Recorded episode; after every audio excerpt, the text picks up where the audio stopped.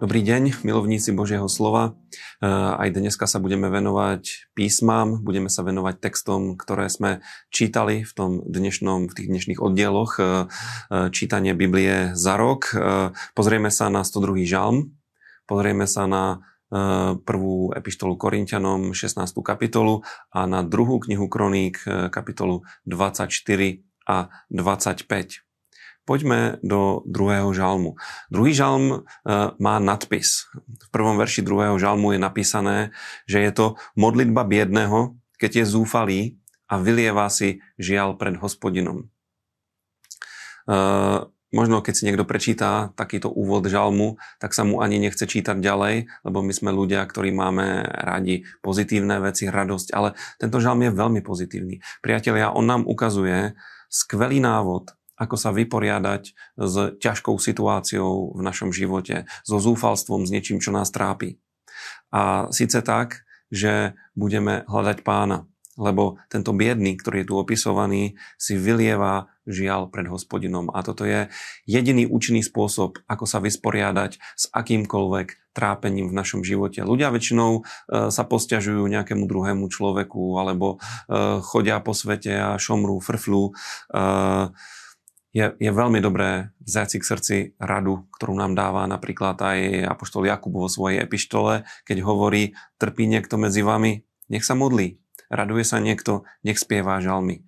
A keď hľadáme pána, keď sa mu venujeme, keď ho prosíme o pomoc, Boh nám dá e, vieru, dá nám povzbudenie, posilní, posilní nás. A aj v tomto žalmu, ktorý sme čítali, krásne vidíme to, že pasáž sa končí takým, takým vyznaním viery Človek sa má zle, ale povie to, čo vie, že je pravda a že je dobré o Bohu. Ja vám to rýchlo prečítam, 26. až 29. verš. Pradávno si založil zem, aj nebesia sú dielo tvojich rúk. Tie sa pominú, ty ostaneš.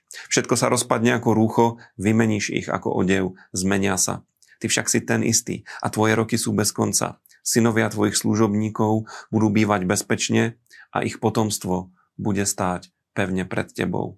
Haleluja. Toto je veľká pravda. Oplatí sa hľadať Boha. Všetko v tomto svete je pominuteľné, je otrasiteľné, Pán je väčší, je ten istý, nemení sa. A keď ho človek hľadá, bude bývať bezpečne. Nielen on, ale aj jeho potomstvo. V 1. Korintianom 16. kapitole, eh, čo je vlastne záver epištoly, tak Pavol končí svoj list a oznamuje svoje plány, oznamuje to, čo sa chystá urobiť, kde sa chystá cestovať a povzbudzuje Korintianov, aby rešpektovali Timotea, hoci je mladý. Áno, aj v tom čase e, mladí ľudia boli v trochu menšej vážnosti ako, ako starí ľudia a e, Pavol upozornil na to, že na Timotejovi je, je povolanie. Aby ho respektovali rovnako ako rešpektovali samotného apoštola Pavla, hoci je mladý človek. A v tomto je veľké pozbudenie pre nás, pre všetkých.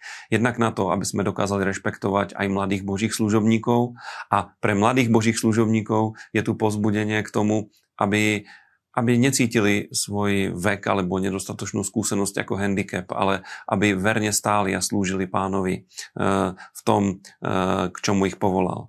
A na záver eh, Pavol dáva také také záverečné alebo konečné usmernenia, kde väčšinou píše veci, ktoré sú veľmi dôležité. Takže pozbudzuje Korintianom k tomu, aby, aby bdeli, aby boli takými bedlivými ľuďmi, ktorí, ktorí um, si dávajú pozor, ktorí sú duchovne hore, dokážu veci rozpoznať, rozsúdiť, dokážu byť horliví, aktívni. Potom im hovorí, stojte pevne vo viere, čo je uh, asi základný kameň úspešného kresťanského života, aby sme stali pevne vo viere a nenechali sa uh, nejako rozhodiť rôznymi vecami a situáciami. Potom hovorí, vzmužte sa, buďte silní a na záver dodáva to, o čom písal v tejto epištole. Všetko nech sa medzi vámi deje v láske.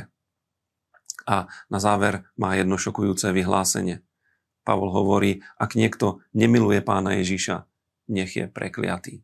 A to, je, to sú veľmi silné slova. A vidíte, že jediná vec, ktorá má význam e, v tomto svete, je náš vzťah s Bohom a vzťah k Ježišovi Kristovi. A, ak, ak sa niekto eh, hlási k cirkvi, k nejakým hodnotám a pritom nemiluje pána Ježiša, eh, je to veľmi problematická vec. Eh, na záver poďme rýchlo do druhej knihy Kroník.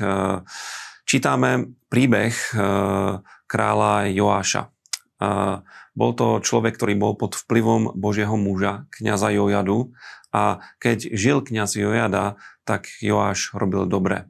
Vykonávali sa pravidelné zbierky na obnovu Božieho domu, prebiehala bohoslužba, všetko v judskom kráľovstve bolo v poriadku. No keď Jojada zomrel, tento Boží muž, tento, tento kňaz a prorok, tak po jeho smrti došlo k obnove modlárstva. Samé, samé judské kniežatá prišli, títo hodnostári prišli za Jojadom, že chcú obnoviť určité veci a, a Joaši im to dovolil.